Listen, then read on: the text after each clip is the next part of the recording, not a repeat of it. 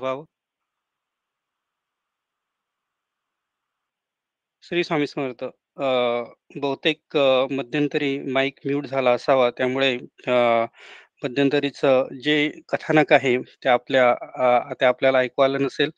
तर अ, अ, आपण पुन्हा हे जे कथानक आहे द्विविध वानराचं ते जाणून घेऊया.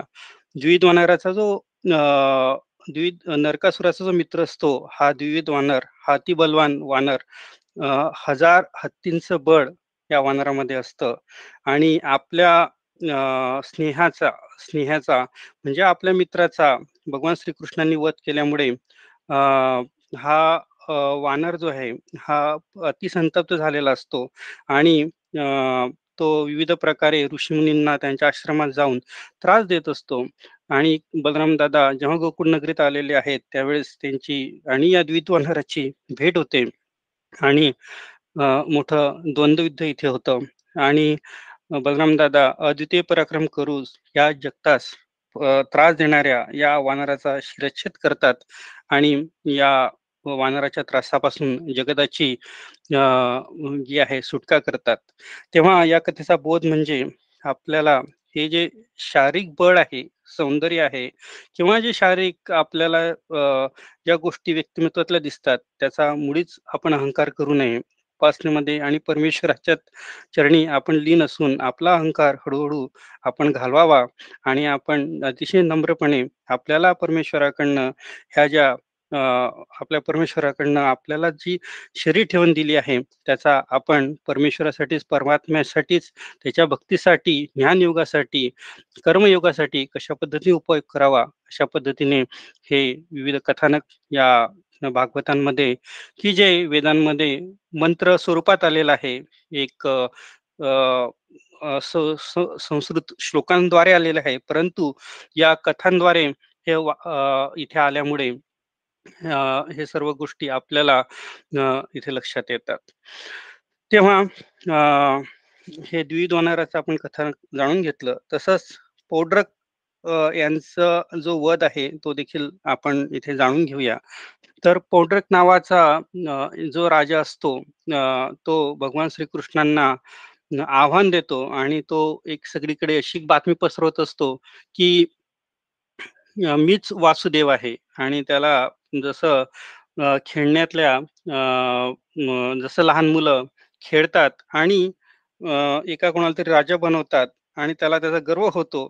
त्या पद्धतीनेच एक महामूर्खा लोकांनी त्याला वासुदेव ही उपाधी दिल्यामुळे तो म्हणतो, की भगवान श्रीकृष्णांनी जी हे वस्त्र धारण केलेली आहेत, जे नाम, बिरुदावली मिरवलेली आहे, ती सर्व त्याग करून ही मला सोपावी अशा पद्धतीने एक दूत ह्या पौंड्रक राजाचा दूत इकडे द्वारकानगरीत येतो.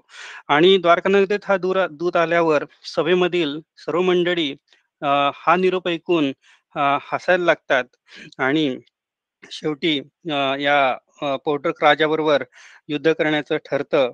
आणि या पौंड्रक राजाच्या मदतीला अ, तेथील काशी काशीचा राजा देखील आलेला असतो. आणि हा काशीचा राजा आणि हा पौंड्रक राजा तिथे युद्धाला येतात. पोडरक राजा जो आहे तिथे एक नटवंतासारखा तिथे आलेला असतो. म्हणजे एक स असं रंगभूमीवर जसा एक नट सजून येतो, त्या पद्धतीने तो युद्धाला आलेला असतो आणि भगवान श्रीकृष्ण क्षणार्धात या पौंड्रक राजाचा शिरच्छेद करतात. त्या काशीरायाचा देखील शिरच्छेद करतात, हे सांगायला नको. तेव्हा पुढे जाऊन ह्या काशीरायाचा जो पुत्र असतो, पुत्र पितृऋण फेडण्यासाठी एक अग्नीमध्ये आहुती देऊन अघोरी पद्धतीने उपासना करतो आणि त्यातनं एक अग्निपुरुष निर्माण होतो आणि तो अग्निपुरुष काशीतनं द्वारकेकडे जायला निघतो आणि मधील काही गावातल्या घरांना तो आग सुद्धा लावत सुटतो आणि हे वृत्त भगवान श्रीकृष्णांच्या कानी पडल्यावर भगवान श्रीकृष्ण सुदर्शन चक्राला आज्ञा देतात आणि ते सुदर्शन चक्र इकडे त्या अग्निपुरुषावर जाऊन त्याचा नाश करतं आणि पुन्हा इकडे त्या राजपुत्रावर जाऊन त्याचा देखील तिथे वध होतो. अशा पद्धतीने यातील जी ही कथा जरी लहान असली तरी त्याचा त्यातला मागचा अंतर्भाव जो आहे, अंतरंग जे आहेत ते महत्त्वाचे आहेत.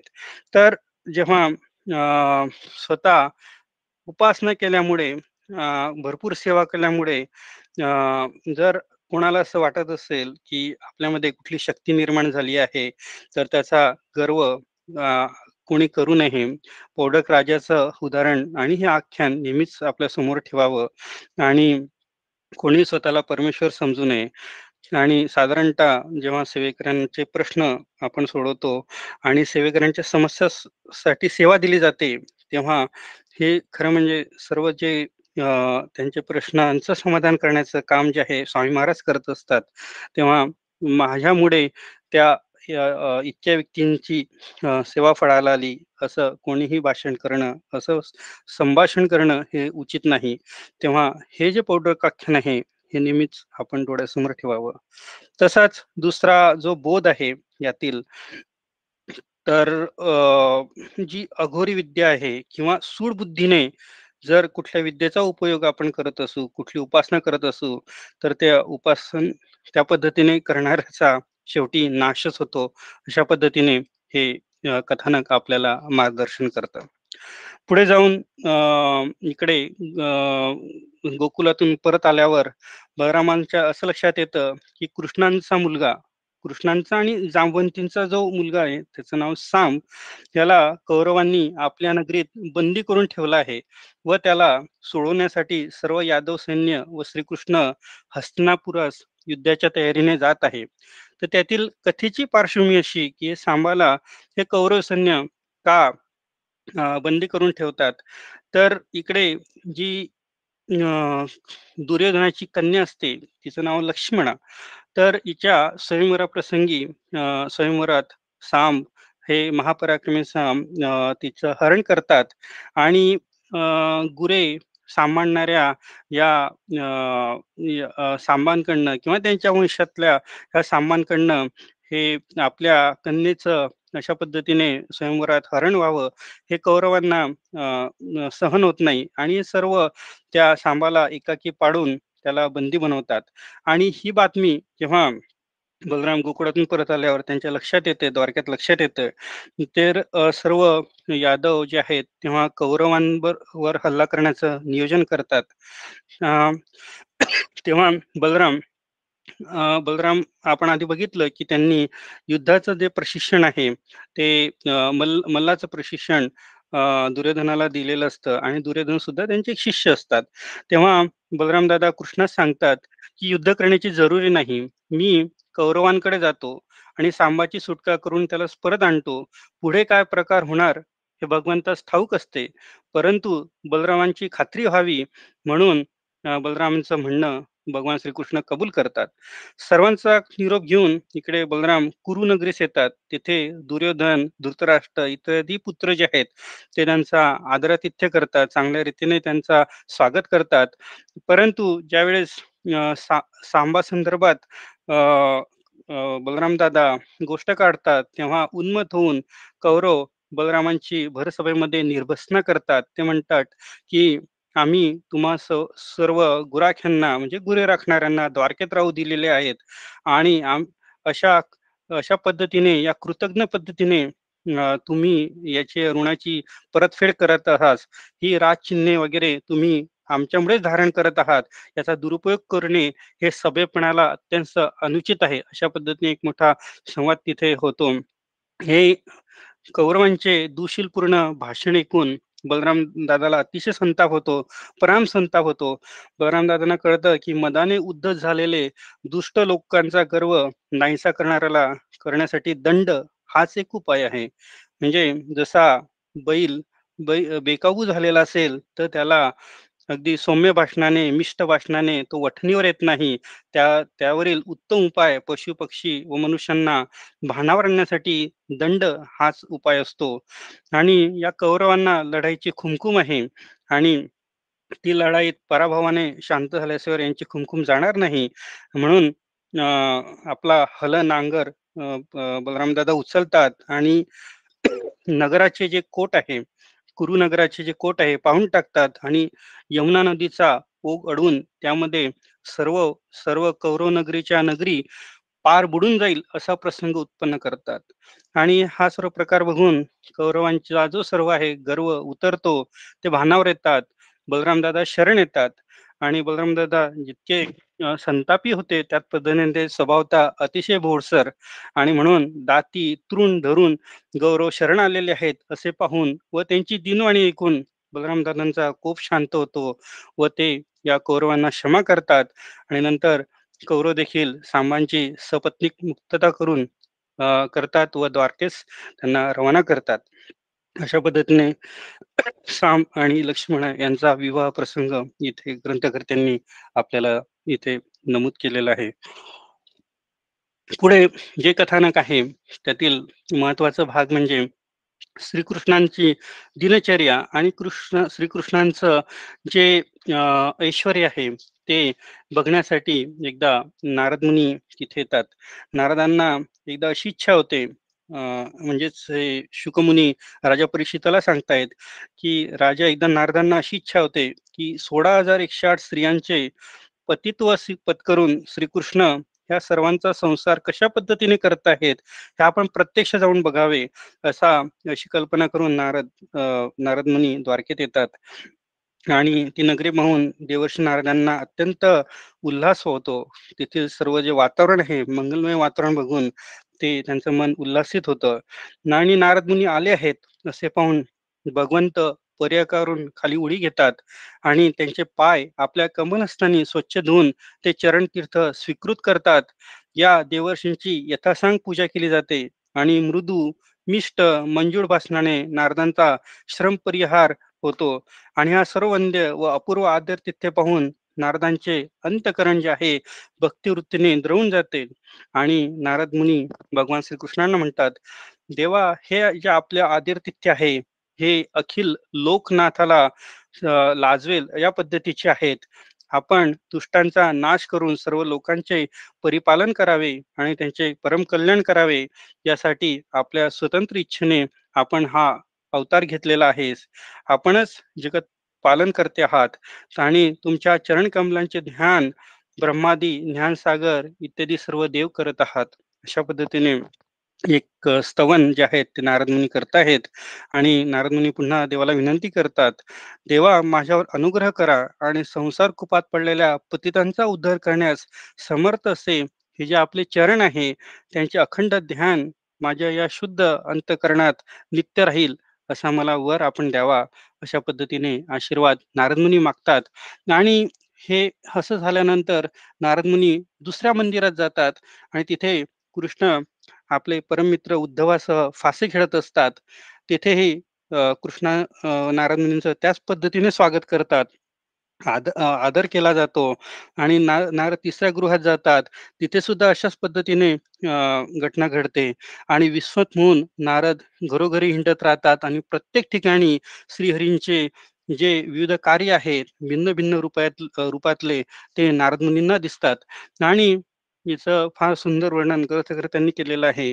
नारद मुनींना कशा प्रकारे तिथे विविध या द्वारकेत विविध मंदिरांमध्ये गृहस्थाश्रमाचं कशा पद्धतीचं दृश्य दिसत आहे? भगवान श्रीकृष्णांचा गृहस्थाश्रमाचा जो आदर्श आहे तो कसा दिसतो आहे?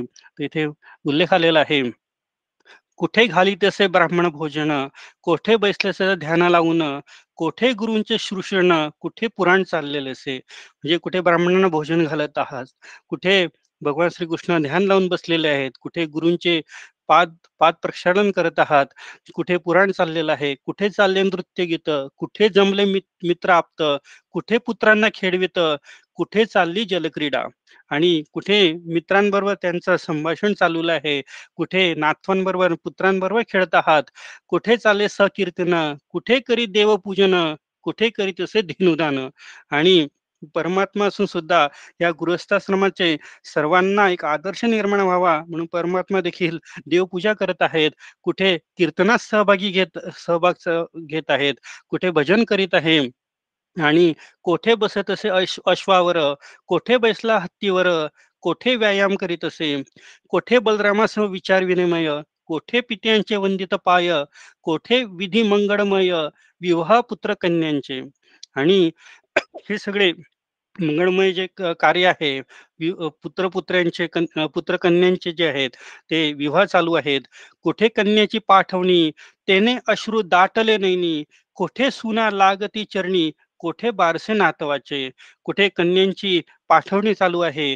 त्या प्रसंगी भगवान श्रीकृष्णांच्या डोळ्यात अश्रू आलेले आहेत आणि कुठे सुना घरात आलेले आहेत आणि त्यांच्या चरणी आशीर्वाद मागत आहेत.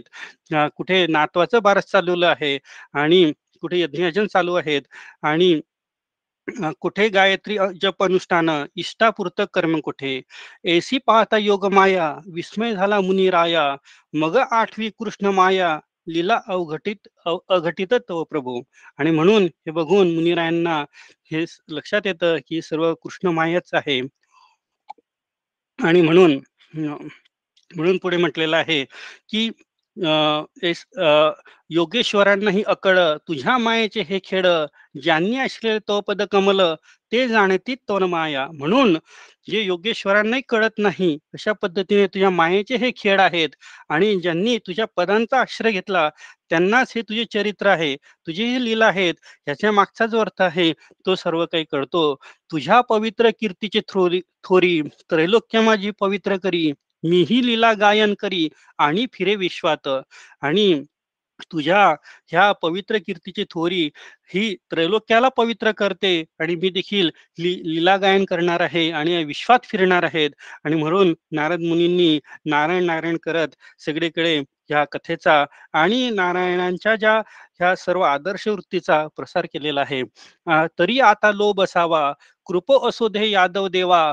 मजला आता निरोप द्यावा. लीला वैभव अवलोकले. म्हणून माझ्यावर नेहमी आपली कृपा असावी आणि मला आता निरोप द्या आपले हे जिला लीला वैभव आहे मी हे याचं आता अवलोकन केलेलं आहे. आणि म्हणून नारद मुनी नारद मुनी सुद्धा विचार करत आहेत की हे जे आहे हे सर्व मी वेद जाणतो उपनिषद जाणतो ज्ञानी आहे परंतु हे परमेश्वराच्या ज्या लीला आहेत सोळा हजार एकशे आठ ज्यांच्या पत्नी आहेत आणि हे सर्व सर्वांना संतुष्ट होणं जिकरीचं काम आहे आणि हे परमेश्वर सहज लीलेने पार पाडत आहेत. विविध प्रकारचे हे सर्व भिन्न भिन्न स्वरूपात जसा रंगभूमीवरील नट वेगळ्या क्षणार्धात आपलं रूप पालटतो त्या पद्धतीनेच मला इथे सर्व काही दिस दिसत आहे. आणि हा हा दृष्टीभ्रम इथे आहे.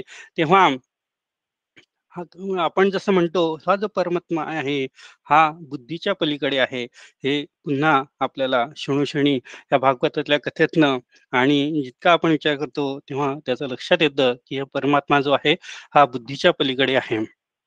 तेव्हा इथे ग्रंथकर्त्यांनी आपल्याला कृष्णांचा दिनक्रम आहे तो सांगितला. त्यातला मुख्य जो भाव आहे तो देखील आपण अं थोडक्यात जाणून घेऊ.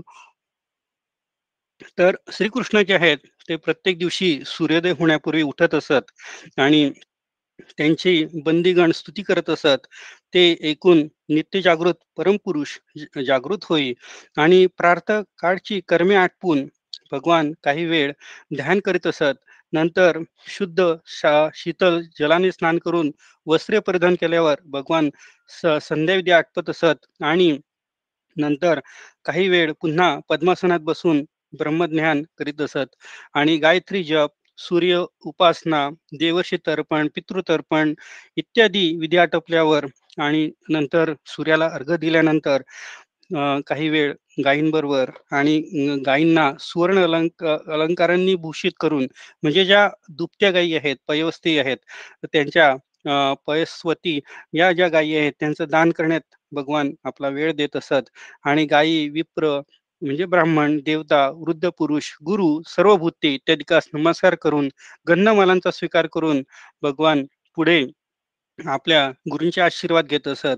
नंतर तांबू भोजन वगैरे करून तांबूल ग्रहण करत असत मित्रांशी गोष्टी करत असत सचिवांबरोबर राजकारणात ते आपला वेळ देत असत आणि आपल्या पत्नीशीही चर्चा करत असत आणि त्याच प्रसंगी रथ एक रथसज्ज होई आणि रथसज्ज झाल्यावर पुन्हा द्वारका नगरीत परमेश्वर एक फेरफटका मारत असत आणि रथात बसून भगवान एक पुढे जाऊन आपल्या राजसभेत जात असत. सुधर्मा नावाची जी राजसभा होती, तिथे यादवांसह पुन्हा राजकारणाची मीमांसा करत असत.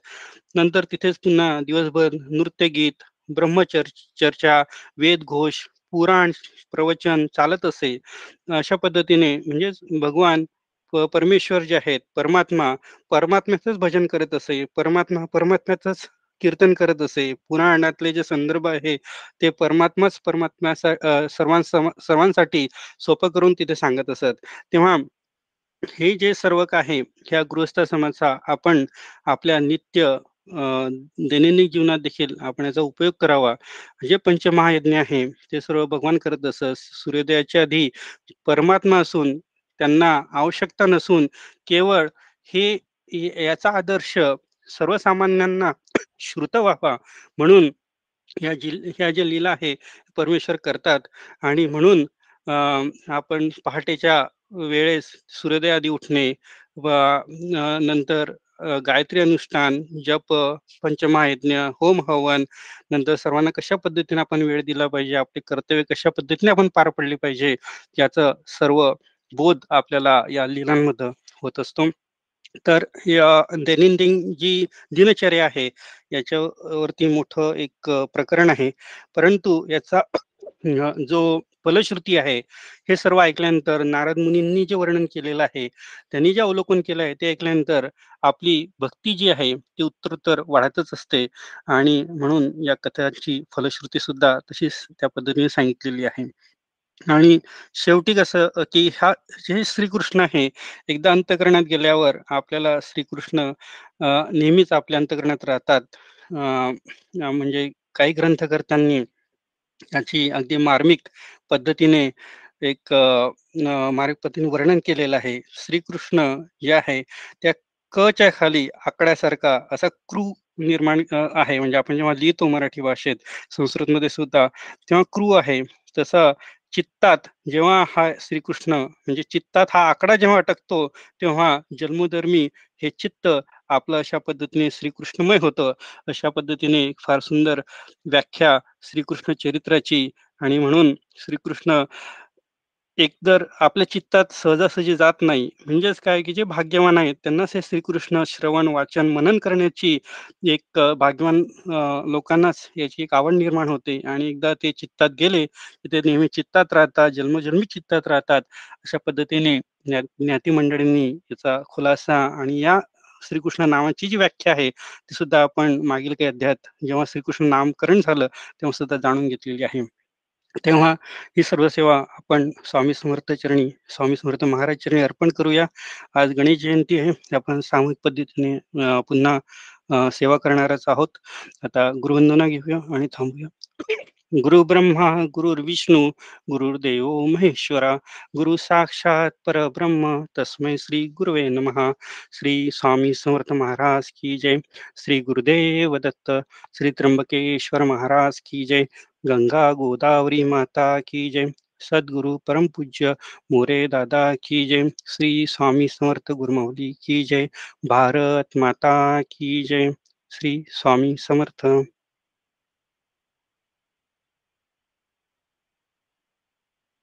श्री स्वामी समर्थ। श्री स्वामी समर्थ।